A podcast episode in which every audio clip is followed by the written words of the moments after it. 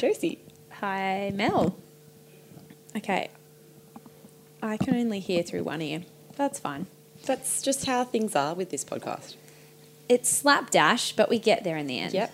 It's a bit skew-if, but it's uh, skew-if in a way that is great to me. Yes. I've decided. No one's here for top quality content. Right? Yeah. No, I hope not. If you are, you're probably in the wrong place. But what I can tell you will happen is that you'll have a great time. Mm-hmm. You will learn some stuff. Don't at me about that. You will fucking learn. Yes. I don't. I have no time anymore for people that tell us we don't research Oh. because I do. um, like my case today, I'm not jumping ahead. We're still going to banter. But there's so many credits because I've done so much fucking research. So Yeah. if anyone comes for me over research ever again, I'm going to personally hunt them down. um, and you know it'll be a wild ride it's like a it's like a conversation with two mildly drunk people which incidentally we actually are usually mildly drunk when we do this so so it's it actually Yeah. is that's what it is I'm definitely it's drinking not like today. that that is what it is Uh, that we've described it as a textbook definition Yeah. of All Aussie Mystery Hour. I'm actually drinking today. It's i know it's like I- only lunchtime, but I've just had a bit of a day and I felt like I needed it. yeah well i'm not i'm a bit sick so Mm. i'm actually having a lemon ginger tea and Josie's having what we call a lemon and ginger Yeah. tea in the I'll take a kitchen. photo of it so you know why I call it a lemon and ginger tea because it actually looks like tea. It does. And so when we're in the office kitchen, because it's kind of maybe awkward to be eating, I mean, sorry, to be drinking alcohol in the middle of the day middle of the day. when everyone else is hard at work. Sometimes at 10 a.m., we, we say it's a lemon and ginger tea and we like put it in a mug so that it looks like one, but it's. And I blow on it. not. for Yeah, authenticity. Josie really gets into the sort of Yeah. the ASIO levels of deception. Yeah, I'm undercover. Undercover functioning alcoholic. That's me. Um, how are you anyway? What's I'm new? Pretty good. Um, I Apart from being been sick. thinking about the live show a lot. Me too. So we have a live show coming up. It's getting close. The day is getting close. Like just like the election, which was called today as we're Mm-hmm. recording this. The day of our live show, arguably more important Oh. to the fabric of this nation, Yeah. Mm-hmm. I think. But it's on Friday, May the third, Yep. two weeks before the election. Mm. So if you need to remember when the election is, you should just base it off our live show. Uh, it's 20 bucks, Redfern, Giant Dwarf, Yep. uh, giantdwarf.com.au slash all Aussie mystery hour to get tickets. They are actually selling really quickly. So, Yes. because it's not a massive space, which I think we've said before. So it's not like we're not pretending that we're selling 10,000 tickets. This is not like an Elizabeth Holmes Yeah. caper of bullshit. hi, please buy tickets to our live podcast. this is like It's a small, intimate Yeah, venue. Exactly. We want it to fill up. We want everyone to come. Yep. So if you haven't coughed up 20 fucking bucks, ask your mum, ask your housemate, ask your boyfriend. If they Ask each your- gave you $5, then Yeah. you only need to chip in another five. And bring people that Yeah. like just enjoy a fun night out on a Friday. If you've been with your partner for a while and you kind of like just stay at home, but you're looking for a zesty night out that's not the movies or like a concert where you have to stand around and you're thinking about how you're going to get an Uber home, just come to the podcast. Mm-hmm. Bring your boyfriend along, even if he thinks we're really annoying. Yeah. I promise you we'll win him over in person. Yeah, we're like even more zesty in person, which possibly makes us more annoying, but it's relevant. The point Yeah. being, they should support you as a partner, as a loving Yeah. partner. You, they should support you. Also, I think that it's kind of to me like when you go to a comedy show. You're Yes. not, you don't. I go to comedy shows sometimes. It's very rare that I actually do, to be honest. And I'll go and I'm like, I don't know who the fuck this person is. Who's this shit Yes. person? Like not shit person, but like who's this Stranger. Who's this bitch? That's what I was trying to say. um, and I say bitch as a sort of non-gendered term because I call anybody who I don't know a bitch. Yeah, same. But I'll go, and it's like sometimes it's hilarious, sometimes it's not. It's like when you go to the movies. Whenever I go Yeah. and see, okay, I saw the new It's J-Lo. cheaper than a movie. yeah, it's cheaper than a movie these days. Yeah. movies are an actual daylight robbery Yes. situation. Situ- Why can't I talk today? Too much lemon and ginger tea. Actual. but when I was away, I saw the J Lo movie, that second act. I one. liked that movie. Me too. We've never talked about this. I, I love loved it. it. I thought it was a masterpiece of like modern a good time. cinema. I know, and it was such a fun, good time. But Yes. I was went into it thinking, am I going to like this? Because Yes. Mm-hmm. I've seen quite a few romantic comedies slash feel good comedies Yeah. that fall flat.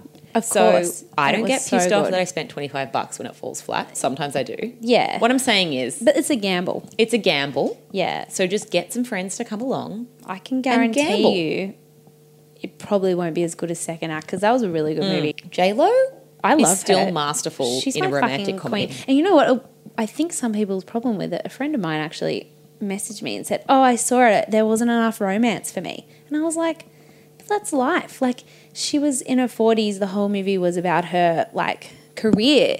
It was Yeah. cool. It was kind of cool that it wasn't just, "Oh, there's a guy and I'm going to pretend to be." Rich, even though I'm a maid. So Yeah. I actually fucking love that movie. I do too. but like 15 years on, it was Yeah. cool to see her do something a bit different. But also, I still enjoyed it. Like, And then but there was them- the romantic element with Milo Ventimiglia, who's so oh. hot. and he's like really nice in that movie. Yeah. until for just briefly, he's a dick. Yeah, but he's just only a dick because he's human. Yeah. Anyway, I loved it. I really enjoyed it, and I think I don't like when movies do that thing where they're like, "Oh, we're going to be like really progressive and like not give you a fun romance Yeah. because we need to be like modern." I no, do not do it for the sake of doing it. Please But suspend if you're gonna reality for it, me. Do it fucking well. Yeah. This movie, I didn't go and see it and think walk out thinking I didn't have a fun time watching that. I had Yeah. a really fucking fun time watching Yeah. that. I love women climbing the ranks and then Go J Lo. shitting on people who think they're shit, but then also finding out that those people are. Oh, not- spoilers. no, I'm not going to say it Oh. because I don't want to spoil it. Yeah. Go watch the movie. It's fucking yeah, good. I love that we're just sitting here talking about like a like not old movie, but just like a, a stale movie that came out in December. It's like It's not It's like, like- new and it's not old. It's just like kind of happened. Where like everybody go and see second act. How how do they go and see it?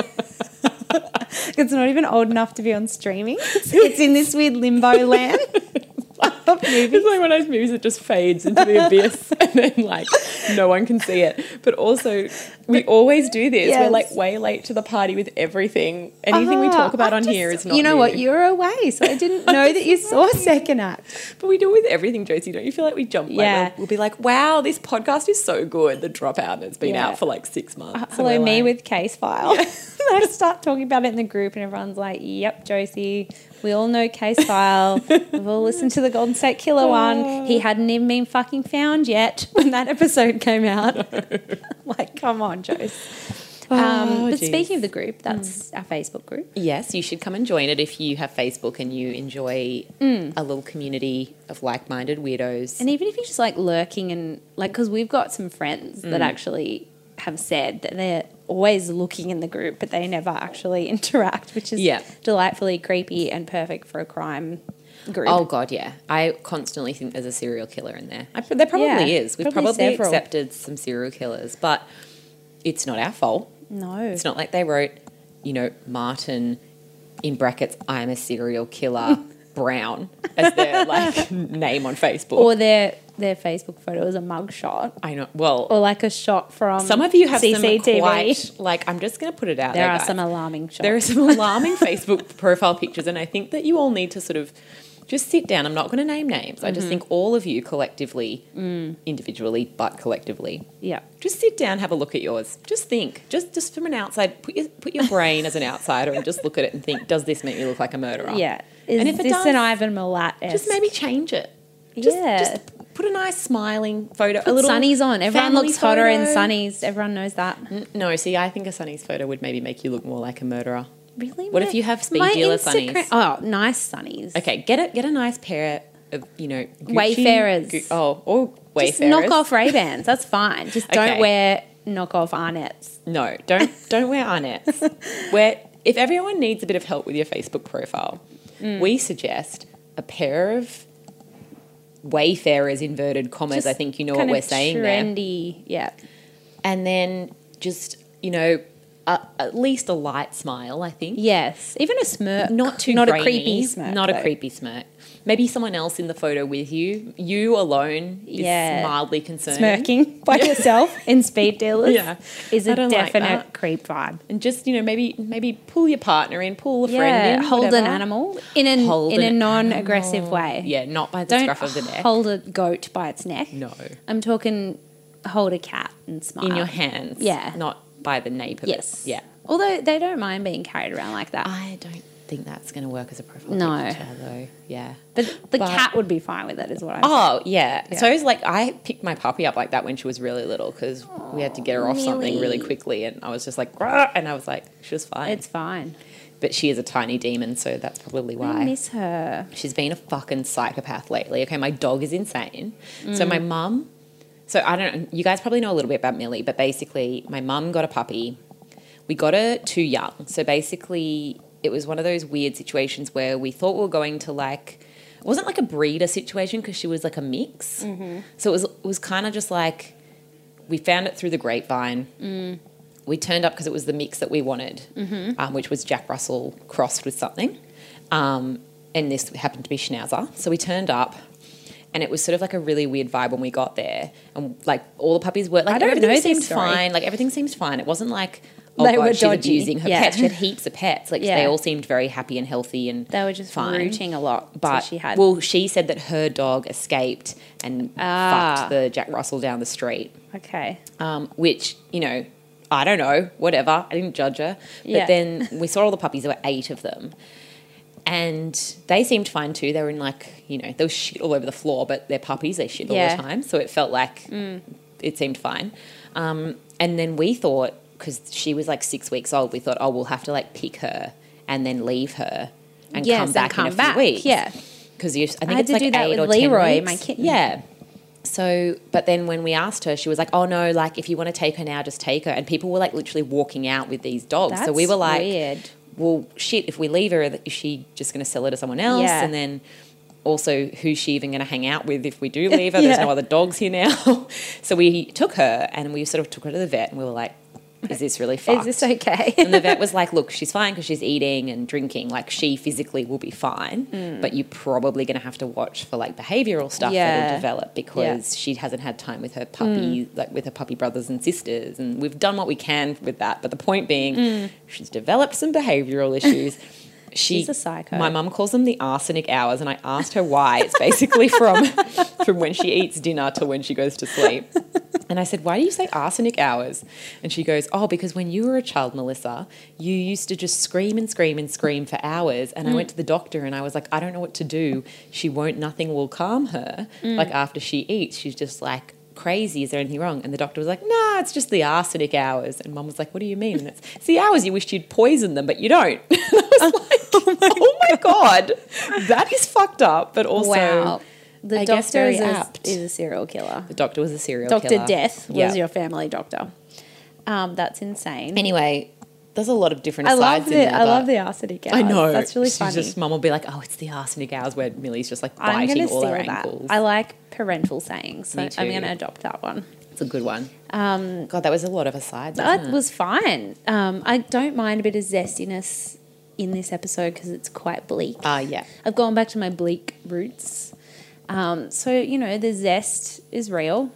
Which P.S. We're now starting to put in the description the point where the mystery actually begins if you don't feel like zesty aside because a couple of you because a couple of you were saying that you know sometimes you just want to hear the mystery you don't want to hear us crapping on about our fucking dogs and lives and whatever which rude but also Yeah. fair um, no it's totally fair sometimes i do the same to other podcasts so we've started putting just in the description kind of the time point where the mystery Yes. starts which is now apparently Now, well, this is an interesting one because it um, relates to a couple of things that are Mm-hmm. going on at the moment in the news.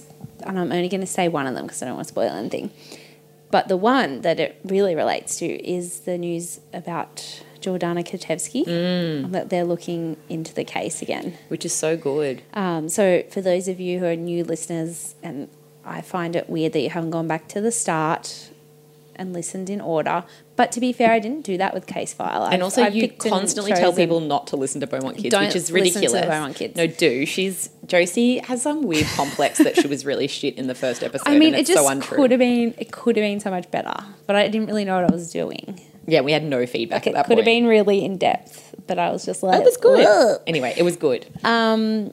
Anyway, I did Jordana last season, first season. It's a case that um, happened in Newcastle. Girl was abducted right near her home, her aunt and uncle's home, and it just kind of stuck with me. But it really resonated with a lot of people in the group that didn't know it, and then Newcastle locals who did know it. And so a few people have put in the group that. Um, she's been on the front page of the Newcastle Herald. They're reviewing the case Ah, right. again. Um, there's four officers reviewing it. So that's kind of just going over the evidence Yeah. and seeing if there's anything that they can Um, sort of and her look mum- deeper into. Peggy is really happy because she's saying that gives her hope that things will be looked at with fresh eyes. Yeah, and I, I think that should happen to all cold cases, Yeah. to be honest, because over time it's like everyone's their own person. Mm-hmm. I really, you know, as much as I like to occasionally shit on cops, I actually do think they do a really good job. And I also think that, like, people are human beings. Mm. So the way one person sees something will be different to somebody else. Mm. New eyes could see something different or could make a connection that someone previously didn't. So that's great. It is great, but it Oh. kind of links into the case that I'm oh, doing, God. Okay. um, in which maybe things weren't investigated mm. as thoroughly as they should have been. So I actually mentioned this case when I did the Yeah. Jordana episode, which was. It kind of doesn't really have a name, so I've called it the Pacific Highway disappearances. Yeah. which isn't very catchy, mm-hmm. but that's kind of what people call it. So I need to credit a bunch of things because, as I said earlier, I've done a lot of fucking research on this one. So there's an AAP general news article from June 2001 by Denise McNamara. There's a book. So I found two books. Like I googled some names mm-hmm. and came up with those books where it shows you the page, the pages. Oh, yeah. So one was, and I want to buy them both because they're Yeah. amazing. The first one is the Encyclopedia of Unsolved Crimes Oh, yes, you were talking by about Michael. Newton, and the other one was Cold Case Files by Liz Porter. Then there were two SMH articles from July 4th and 5th, 2002, no bylines. There was another SMH article with no byline from July 5th, 2002, called No Peaceful Rest. I got a lot from that article, it's great. There's a Newcastle Herald article from April 2009 by Dan Proudman, and a Daily Telly article from 2010 by Neil Keane. So there's a lot going on. Because it's kind of three disappearances, I had to Yeah. link everything together. So we'll start, obviously, from the start. So Leanne Beth Goodall was an art student and part-time model who lived in Sydney, but she was from Newcastle. There's so little details on these. Like, I- Yeah, I'm yeah. probably gonna. If her family was listening, they'd probably be like, "That's not quite right." But I think I have the main facts down. So Leanne was 20 years old. She was going to start a course at Newcastle Technical College in February 1979. On the evening of the 30th of December 1978, her brother Warren, Warren, there's a funny aside about Warren. Oh, Not him, but the name Warren. oh okay. So when Julian, who's my partner, I mention him a lot. Sorry if you don't care, mean reviewers. I care because he's lovely. so the first time he was coming to meet my parents, he was like, "Yep, it's all good. I'm not nervous at all." I'll just be like, "Hey Warren, how are you?" And I'm like, "My dad's name's Wayne." so probably don't lead with that. so then when we got off the train, we were still kind of laughing about that, and Dad was waiting for us. He'd never met Julian. And I'm like, hi, Dad. And Dad was like nervous. And he goes, Jeremy, how are you? and then we laughed so much because they'd both gotten each other's names wrong. so now they always call each other Jeremy and Warren. oh, that's really cute. Yeah. So Warren dropped her off at Muswellbrook train station. So Muswellbrook's about an hour and a half from Newcastle. So Warren was under the impression that Leanne was going to her apartment in Newcastle before to grab clothes before making her way to her parents' house in Swansea. And then going to Sydney for New Year's Where's Eve Swansea? celebration. So Swansea, Newcastle's like Newcastle. Yep. Swansea's like a southern suburb. So it's like between Newcastle and Sydney. Yeah. You can go that way to get to Sydney. Mm-hmm. There's like one of the roads that leads to the big freeway. Yeah. You can go through Swansea. So the area is called East Lakes. Obviously, Mm-hmm. it's east of Lake Macquarie. Um, that's where all of these things happened. Okay. So her parents didn't see her in Swansea. And then I was a bit confused because then her other brother Malcolm was her housemate and he said she never arrived in Sydney. So I'm like, was she living in Sydney or Newcastle? Like details were vague and I'll, you'll see why. Um, but basically, Leanne was last seen at the Star Hotel, which was a really popular pub in town, which is what we call like that area, the CBD. Um, or in school at that. Are you going out in town? That means like, are you going out on a Saturday night? Yeah. So the Star Hotel doesn't exist anymore. I think it got pretty badly damaged in the earthquake that we had Oh, in yeah. 1989. I think. Okay. But for yeah, it used to be like a bit of a hot spot, and now it's not there. So she was seen around the Star Hotel by a school friend named Catherine Pearson. So when she didn't show up anywhere, her parents reported her missing and said that her sudden disappearance was extremely out of character. But police at the time treated it as a runaway case, and a mm. detective was never assigned to look at it. So ah. that's why there's so few details because Why do they just? I don't. no details were gathered. Yeah, and I understand assuming mm.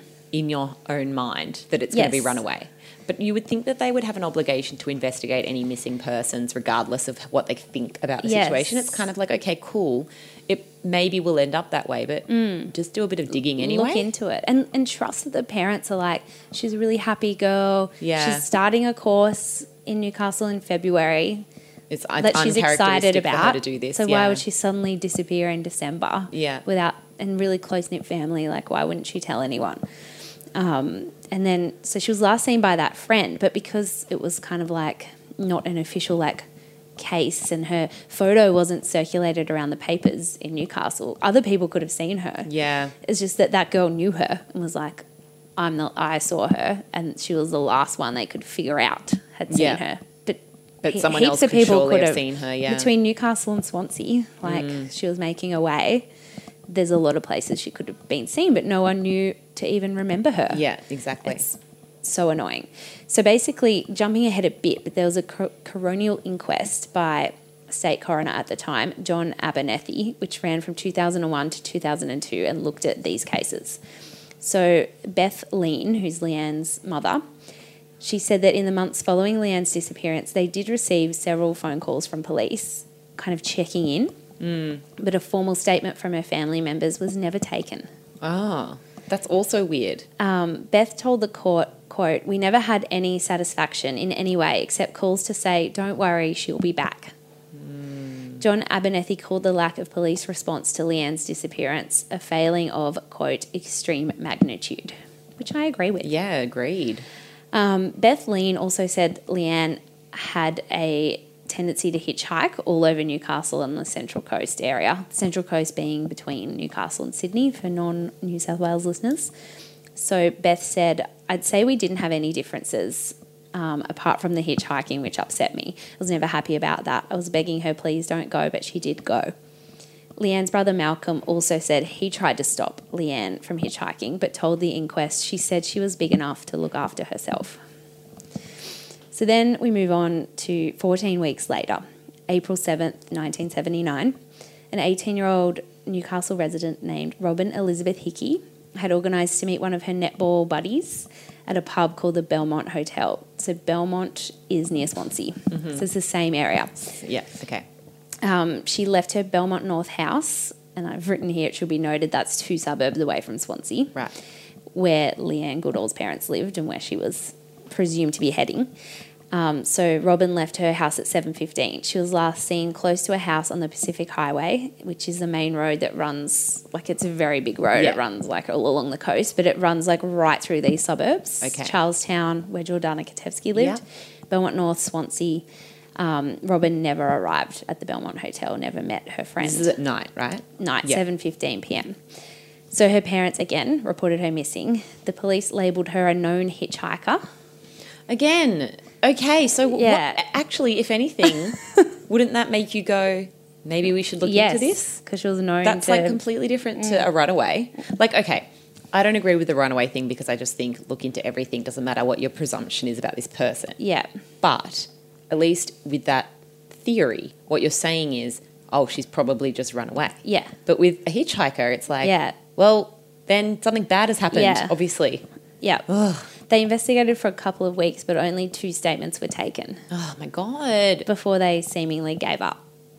So, in the book that I found, the Encyclopedia of Unsolved Cases, it quotes Robyn's father, Jim Hickie, and he alleged that police in 1979 warned him they'd stop investigating her disappearance if he went and spoke out to the media and said they're not doing anything about it. The fuck? You can't threaten Yeah, it's wild. the family of a victim. yeah, Who are these people? I don't know. hate them. It's- no, I hate cops again. It's I know, and you were like, you know, I think some of them do a really good job. I'm like, ah, well, this whole case is about them not doing a good I mean, job. obviously not like blanket. I'm sure some of you are cops or you know cops that like do really good work. It's not like I'm actually saying that, but it's very frustrating. Mm. Yeah, it's that this with- whole one is really frustrating. I've got to warn you here. It's also that thing with, um, I think, uh, is it public service? Is that what we'd call it? Yeah, So, like, I've got friends that are nurses and they tell me wild stories from hospitals and things. And, you know, they'll talk about like shit doctors versus good doctors. And it's that terrifying thing that you want your life slash the lives of your loved ones to be in the hands of someone really, really capable. But the reality is we're all human beings. So there's going to be shit people and good people, just Mm. Yeah. like there's shit people and in all, like all industries. luck of the draw. It is, and that's what's so scary Mm. because it's like, as a whole, I'm sure cops are great. Mm. Cops are tops, you know, but, we love cops. but then you get these shit ones, and it really can make or break finding someone, catching someone who's going to do something again, you know? Mm. Yeah. I'm very Um, frustrated, Josie. Oh, it is I frustrating. didn't expect to be this frustrated at it's a 2 really p.m. on a frustrating one. Thursday. This- why do you think I'm drinking? and it reminds me, I was actually listening to a case file episode while I'm waiting for Belanglo Part Four. Um, it's one set in Macedonia. I haven't finished it yet, but basically, this woman's mum goes missing, and she goes to the police and says, "My mum's missing. She just went to the market. No one saw her there. I haven't seen her since." And the police kind of didn't believe her, and they were like, "She's a runaway. She's a 65 year old woman. Like, yeah. Anyway, then they said that this woman would have to pay them to investigate. What? That's ridiculous. Yes. And it, I, I was listening to it going, that's ridiculous. And then I researched this and I'm like, they basically almost were kind of Well, bribing Jim yeah, Hickie. They're, or blackmailing, not blackmailing, yeah, kind of bribing. Yeah, it's awful. Um, so basically, in 90, 1998, Strike Force Fenwick, which I brought up in the Jordana Yeah. episode, was set up to investigate kind of just a bunch of disappearances and murders throughout Newcastle and the Hunter region between 1979 and 1994, which is when Jordana went missing. And 1979 is Leanne. So they were kind of the bookends. There's a bunch. There's some men and young women. Scary stuff. Um, Jim Hickie said during this during the inquest that it, he felt that it was just covering the same ground as the 1979 investigation. Saying to reporters they are totally insensitive to the feelings of parents in this matter. I have to read in the papers what is going on. like It's really fucked. it's really fucked. Like, look, also, I mean, I'm sure that they're grieving parents and people in grief can say mm. things and, you know, get quite sensitive, understandably. But still, like, the facts are facts. If there's only a couple of statements and there's, you know, they finished doing investigations quite quickly, that says, well, he probably has a leg to stand on yeah, you know? it's just anyway. It gets worse. So, just 13 days after Robyn vanished, mm. on the 21st of April 1979, a 14 year old girl named Amanda Robinson got off a bus near her home in Swansea. She had been at at a school dance, she was on her way home, but she never made it. Amanda was last seen walking on Lake Road, which is a main road that cuts straight through the Pacific Highway. Mm-hmm. She was only about 400 metres from her house when she was last spotted. So it's kind of got those Jordana Yeah. Katevsky vibes of she was a lot closer to her house, but it's just that Still, that that's pretty close. like imagine for her parents. yeah, the trusted area, like the area you don't mind your kids yeah. walking through. Um, and she was kind of so happens. Mm. close to being there and then was never seen again. So, because of Amanda's age, it seemed the police took her disappearance a bit more seriously Mm-hmm. than the other two. They sent two homicide detectives from Sydney to Newcastle to look into the case. During the 2001 inquest, the detectives told the coroner's court that they were brought to Newcastle exclusively to work on Amanda's case. So they didn't look at possible connections to Robyn's disappearance two weeks earlier, one suburb away. Hmm, that's Is that just I'm so frustrated I by the turn of events here. Yeah, I just and I didn't realize when I was looking into it. It's kind of like the Tassie tiger. I ended up getting really frustrated at just human actions Yeah. in that episode that I didn't realize things had happened. And it's the same thing here. I, I knew these girls had gone missing, but I just didn't know the incompetence level. Yeah, and the and the lack of care. It's it's not even incompetence in the sense of we're not trained well enough. It's Mm. like it's like they literally just can't be bothered. Yeah, and it's okay. Newcastle's a large-ish city. It's the Mm. biggest. I feel like it used to be the biggest non-capital city in Australia. I don't know if that's changed. It's not like it's a small town, but it's it's not like this happens all the time. Yes, there are a bunch of disappearances they looked into, but for that to happen within two weeks Yeah. is quite unusual. Like when Jordana was abducted, it was like huge news. Mm. But like these people, they didn't even care. They're like, oh, they're runaways. It was just because Jordana was seen being pulled into a car that they're like, she's not a runaway. Mm. But something also- terrible's happened. Do you reckon it's the time? Maybe the time because I feel like, you know, oh, from pretty much the 60s onwards, like attitudes towards women were yes, like it's a slow climb Yeah. to something closer to equality and respect, I guess. And I feel like, particularly in the 70s and early 80s, maybe police just didn't have much respect for like Yeah. teen girls. And they were just like, oh, they're just being fucking idiots or whatever, Yeah. you know? But it's like, what else are you invest? It's not like Newcastle's a hotbed of crime. Like, what else are you investigating? You should have at least been like, oh, another girl two weeks ago has been reported missing. Let's Yeah. just look. Even if one of the two detectives follows that path, Yeah. it's just I cannot even imagine how frustrated all these parents are. The detectives only stayed for two weeks before leaving again. It's not, What? it's That's not long, not enough, enough. to investigate anything. They left Amanda's case as the third unsolved disappearance in a matter of months in the same area that were not investigated properly at all. wow. It's just, I just can't even imagine for her fam, the, all the families Yeah. just when these people are supposed to be there to help you and you've reported, you've done everything right. You've said, yep, this person's missing, they wouldn't run away. I'm telling you, police, because that's the next step. Mm. And they're like, oh, she'll be back. Like, just And- imagine feeling so powerless. Yeah, to- because you can't to do, anything. Even people like they're so like okay, so say they don't just say they're awful demons and they don't give a shit about Mm. these parents. Surely there will be pressure from the community as well Mm. because no one wants to live in an area where two young women, three Mm. young women in the period of a couple of years, really, if you look at it. Well, because in the first to the second, like 14 months, did you say? 14 weeks. Oh, okay. One was So- December and two were April. Whoa. Okay. I, Yeah. thought, I heard 14 months. Okay. No. So within a period of months, Yeah. Mm-hmm. three young women have gone missing within a sort of radius of a few suburbs. Yeah. Wouldn't the community would be freaking the Yeah. fuck out and like you would owe it even if you didn't give a shit about individuals, even if you're heartless. Yeah. Your own reputation. Your own reputation Yeah. is on the line if you're not Yeah. actually doing some shit. Yeah. God, that's crazy. It is so crazy. So, C- Superintendent Clive Small, who people listening to Belanglo and people familiar with the Milat case will recognise, he headed up that task force. Yeah. Um, the backpacker murders. So he's like quite well known.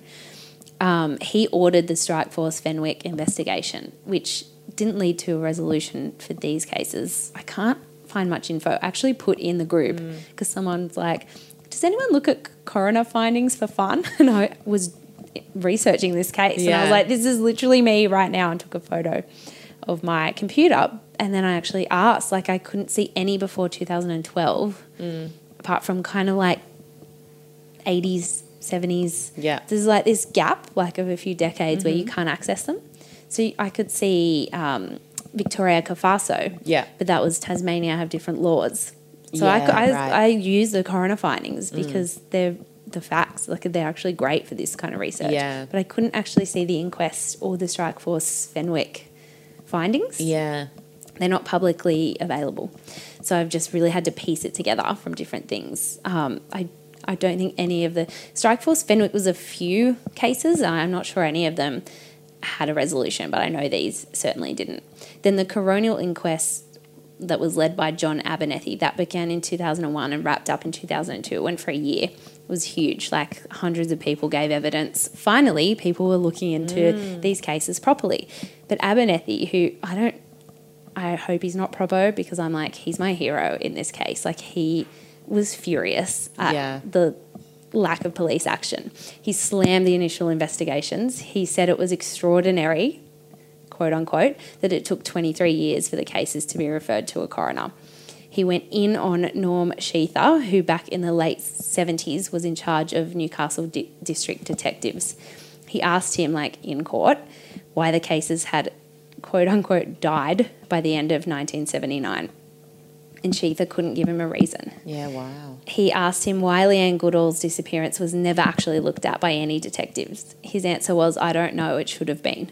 What? This is what I mean by incompetence. I'm just like, yeah, it's like kind of just, just- laziness it's just, almost. I don't understand what else they were doing. It's like I said, it's not a hotbed of just criminal like activity. It sounds so much like judgment, like like just assumptions. like and- she was because she was really pretty she was a model like oh she had like she lived in sydney or she lived who knows where she was living i couldn't figure it out but maybe she was a bit flighty or whatever and hitchhiking around so they're like oh well she'll be back like that's not right It's weird though because like statistically, if you like looking at victims and the victims that get attention and Mm. It it's is beautiful white women. beautiful white women. Mm. Yeah, so it's interesting that they were so. If she were a black woman, hundred percent, I'd just be like, oh, fucking Mm. a sex worker? standard. Yeah, or a sex worker, or a like, gay man Yeah, it's like you know there are usually like types of people. yeah that- high risk in inverted yeah, commas And then there are people that, well, even just yeah, types of people that like police yeah statistically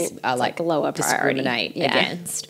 And then there are ones that Get you know, all the get all the attention, attention. and it's usually white straight yeah women. well it's like So- jordana years later got heaps of attention in newcastle Yeah. because she was just a 16 year old gorgeous girl um, but yeah just like a few decades before it was just like eh. Yeah, it's so wild. um, so i'm going to actually read a bit of an smh article that reports the court proceedings because this conversation is really spicy between abernethy the coroner and sheether who was the ex head of detectives So John Abernethy said, Could I suggest that no one, you or anybody else, did that analysis and these cases just slipped through the cracks? She thought, Well, that's the way it appears. I'm, I'm eye rolling hard. yeah. Abernethy. What I want to ascertain is whether these cases are just because of the system or the leadership of criminal investigations in those days. Nothing was done to finish them off, one way or the other. Sheether then passed the buck and said that his job was, quote unquote, virtually administration, What? and that it was actually the responsibility of a man named Mervyn Squires, who was then the divisional officer, to assign jobs to detectives. So he was just like, it's mm. his fault. But also, you're the head of the department, so Yeah. maybe it's your fault. Yeah, so Abernethy said he found it incredibly difficult to believe that as the head of Newcastle Region Detectives, Mr. Sheether was not responsible for overseeing the investigation, saying, You are suggesting on oath the buck stopped with Sergeant Squires. I love John So Abernethy. spicy. he was so fucking angry, and I'm I am too, just researching this. That caused Norm Sheether to then admit he was responsible for the investigation and the allocation of resources, and that it was up to him or Sergeant Squires to then refer the matters to the coroner, which didn't happen either until decades later. Yeah. Um, so then, Detective Superintendent Ron Smith, who had been the head of Fenwick, told the inquest that police should have treated the disappearances as suspected homicides, not runaways, which we all know now. Um, he added that investigators failed to consider a serial killer, pointing out that the three went missing within four months of each other while waiting at bus stops or alighting from buses near their homes on the Pacific Highway. Now, it's always been said about Leanne that she was grouped in with these people, but she was last seen at the Star Hotel. Her parents lived in Swansea and she was thought to be heading there, but I couldn't find any quotes saying she was last seen on the Pacific Highway. Yeah. I think she was just kind of linked in. But definitely those two within the two weeks Yeah, were getting off yeah. buses. They were on the Pacific Highway. Um, they were all young females. They all went missing on a Saturday, and their bodies have never been found despite extent, blech, despite extensive searches, even Wild. even in recent years. So he saw all of those as links. Yeah. Um, and I remember in the Jordana episode, John Abernethy recently, like last year, said he believes all four are linked. Yeah, I remember you telling me that. and we were a bit like, hmm, I don't know, because Jordana's so far in the future Yeah. from them. But now, knowing more about the 14 year old, um, it is possible. And I think also knowing about, oh, even like um, the Golden State Killer, mm-hmm. just that serial killers can take Yeah. time out. I mean, like, the thing is, is you look at them, obviously they're monsters, but they mm. don't. Their minds probably don't operate necessarily mm. like an actual monster. Yes. It's not like they just like violently attack within Yeah. only like within a very structured set pattern Yeah. necessarily like it's kind of It like okay years. you know if that person's like starts a family like the golden state Yeah. killer did where it's like okay well now i'm starting a family i've got kids maybe Mm. that changes something in the way that they look at the world Mm. but then something could happen Yeah, there's those It's- trigger points. yeah it's like i can understand how he would think Yeah. how he's putting that together Because aside from the year, if that happened two weeks after yeah Amanda Robinson, you'd a thousand percent be Yeah. like, yep, same, And same it's still guy. Mm. similar area, similar kind of person, Yeah. beautiful young Yeah. white woman, Mm. similar kind of, you know, near, like she's, she was near the Pacific Yeah, Highway. she just crossed over it. So, you know, like there Yeah. are definitely like Yeah. links there. Yeah, he, his quote is you've got to look at them as a package. Mm. Um, so the inquest into like the three disappearances wrapped up on July 5th, 2002, with John Abernethy's official finding saying that 20 year old Leanne Goodall and 18 year old Robyn Hickie died as a result of homicide by person or persons unknown. He found that 14 year old Amanda Robinson died after being abducted by a person or persons unknown. Why did he make that decision? I'm not sure. Yeah. I'm not sure. I think maybe that person that saw her on the street. Yeah. Oh, because the other two also The other two, were hitchhiking. yes, and also like their last scenes were not so. Like Amanda was last seen like walking along the street, whereas one was like last seen at a pub. Yeah. like it was less. And they were both, weren't they both like likely to be hitchhiking to a Yes, place yeah, at the time? So he's probably, what he's saying there is like the person who's picked them up, which isn't Yeah. an abduction because they willingly get in Yes, the car. yeah. Whereas with the 14 year Yeah, because she had got off the bus and was walking home. Yeah, there's so no way why she would be. Yeah, okay. to hitchhike. Yeah, that makes sense. So his formal findings. This is hard to say. His formal findings found Whoa. great fault. How many F's can I put in this sentence? Great fault in the police action, or lack thereof, I've written at the time. And here's a quote from the court um, The lack of police action, quote, severely hampered police ability to identify and properly investigate the information relevant to each person of interest. Such further investigations may have served the purpose of eliminating or otherwise confirming the status of any individual as a person of interest. So there's no fucking evidence. Hmm. So it was really, they do have persons of interest, which I'm about to talk about, but it became impossible to tie anyone to anything. Yeah. Because those police at the start didn't even bother fucking investigating hmm. at least one of the cases and barely investigated the other two. Um, the failure to report each of the matters to a coroner perpetuated the severe problems from which the investigation suffered. So no one looked into it for decades. yeah. It was too late. So after reviewing the investigations, John Abernethy called for major changes to the way missing persons cases are handled, recommending that every unresolved case should be assessed and determined if it should be treated as a criminal investigation. So that's good. He also said that police should conduct systematic aud- audits into old missing persons cases. So don't just forget it for 23 Yeah. years. And that a new body be set up to deal solely with reviewing unsolved homicides. So that's probably what's happened with Jordana. They're Yeah. reviewing because they've reviewed they've reviewed her case a couple of times. Yeah. But as they probably should, like I like we said, different mm, eyes, fresh fresh, eyes. eyes. new technology, Yep. new you know methods of mm. investigation. I'm sure it, it's constantly changing. Yeah. So So that's good. At least, Yeah. like, hopefully something came of the inquest. Um, but also, several persons of interest were brought to the stand to be interviewed.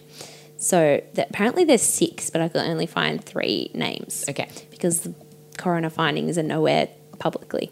So there was Neville Drinkwater. He was originally questioned in the weeks following Amanda Robinson's disappearance, the third girl. He was 19 at the time and he had in inverted commas, unusual sexual habits. Mm. Police found porn magazines, scissors, and tape in his car during their first investigation. His brother Theo alibied him, but then gave police a different account of where Neville had been the night that Amanda disappeared. During the inquest, he conceded that he actually didn't know where Neville was that night. Right. And he admitted that his brother was in the habit of picking up hitchhikers. Right. Okay. Um, there was also convicted rapist Kevin John Macy. Um, he was questioned over Robyn's disappearance, the second girl.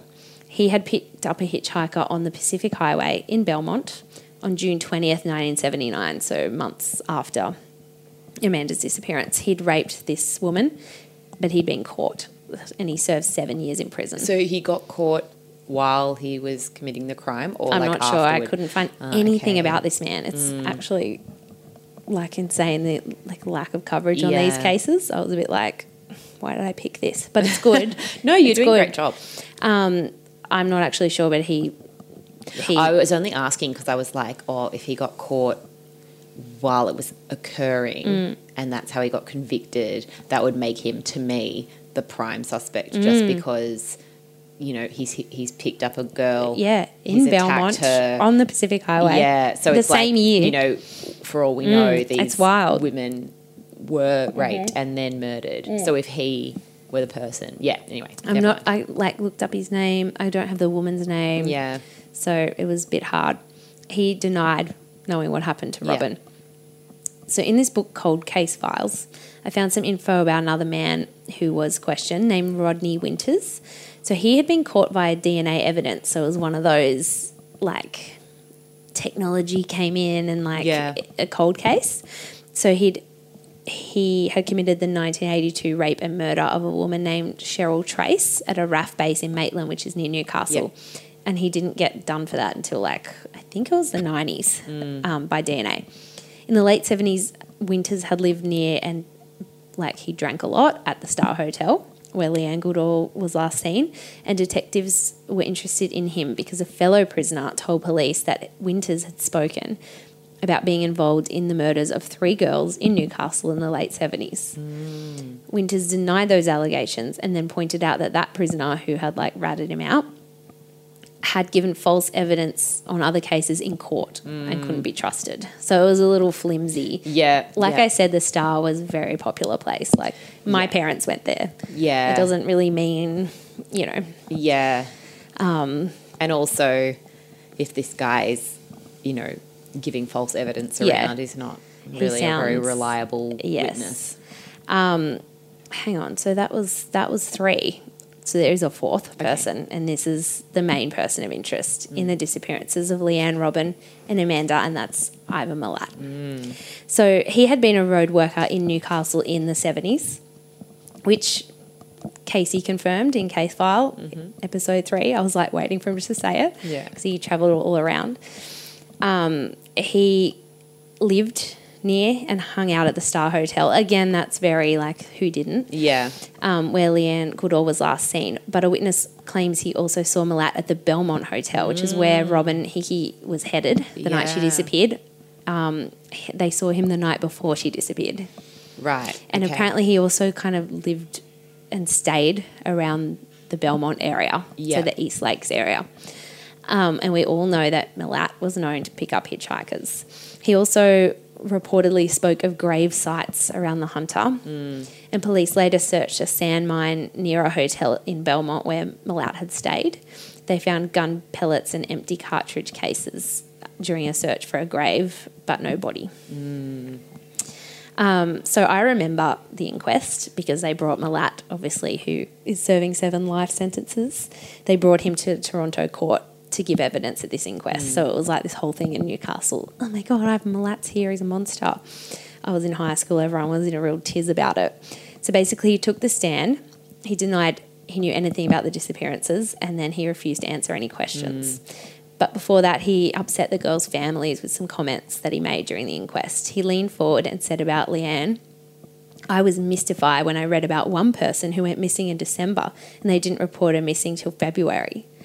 And then he said about Amanda, I could ask how they let a 14 year old run around to midnight.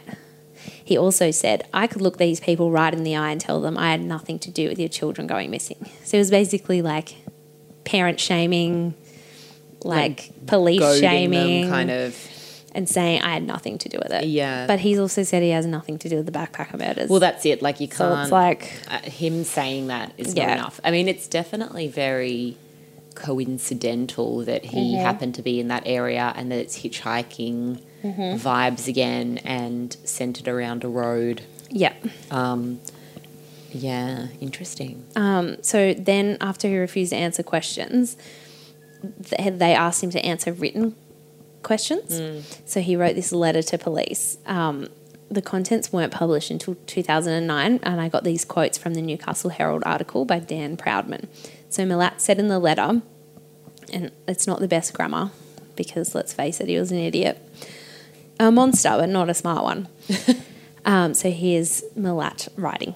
Even if I was given seven life pardons plus a million or seven million dollars, I still would not have been able to assist you. I feel I have done all I can to assist you in the prosecution of Ivan Milat.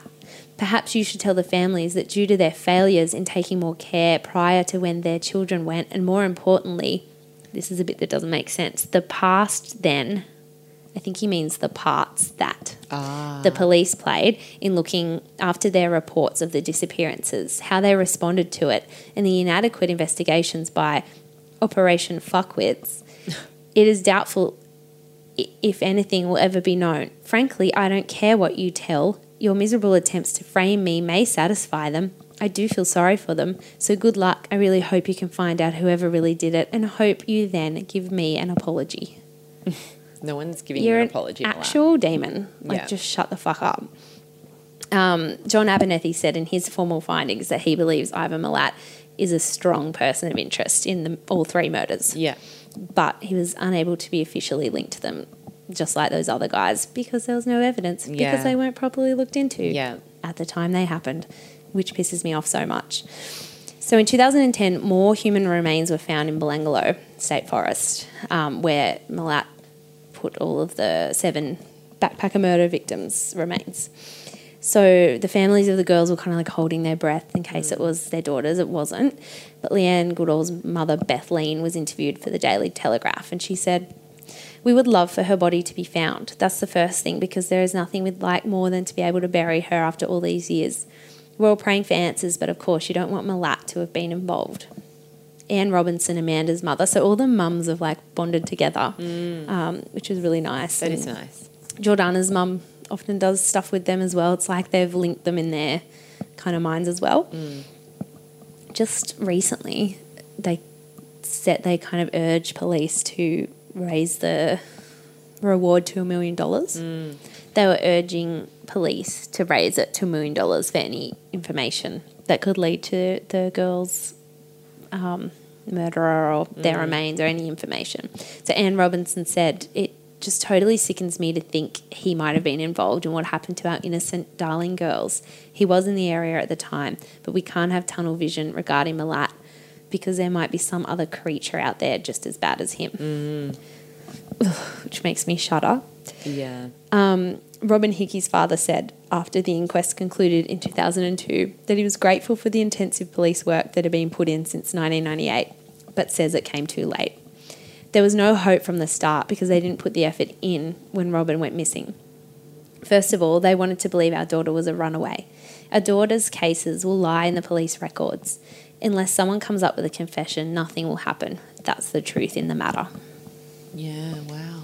and that's it. So it was actually so. I mean, all of these cases are depressing Yeah. that we look into, but it just annoyed me so much that not everything was done Yeah. to try and solve it. And it's At the time- um, hearing one of the mums say, you know, obviously we it's awful to think it would might have been Milat because Mm. Yes. it makes you realise that they have no idea what happened to their kids, No. and they're thinking the worst, and Mm-hmm. that's horrible. And it's horrible that a lot of that could have been fixed, or you know, look, I'm going to say that I don't think that they would have found the girls alive No. which is devastating in and of itself. But there is something to be said about closure, you know, Yeah. like they just want to And like, like what she said about wanting to bury the bones Yeah. and things like that. And so it's that thing of if they'd investigated properly in the beginning, Mm. would they have enough evidence to start leading toward one of these suspects Yeah. or even convict them? Yeah. And if they had, then you go down the path. Well, if it just say it was Milat. They could have convicted him way earlier, and Mm. Yeah. he wouldn't have committed all these other murders. Yeah. And that's the thing with this yes. stuff. It's not like one thing leads to another. well, yeah, and that's Yeah. I guess what I mean with you know putting our trust Mm. in people's hands and then hoping that they're decent human beings who are going to try. Yeah. because I think the police field is that to a T. Like you, your actions and your Mm. efforts. If you don't put in hundred percent. I sound like a football footballer, but if you don't put in- 110%. I left it all out on the field. and leave it all out on the field. Full credit to the then, boys. You know, you could let a serial killer go and kill more people. Well, even with the backpacker murders, we were talking in mystery minutes Mm. about how they, um, the parents, were like calling from Germany and being like, in, in England, being like, I haven't seen, heard from my daughter. And they were like, yeah, she's probably just, ha-, like the Aussie cops were like, oh, she's probably just having a good time. Yeah. And even then, like, he then went on to kill more people after the original Yeah. backpacker murders from that cluster. Because I, I am going to say I don't think he only killed seven people.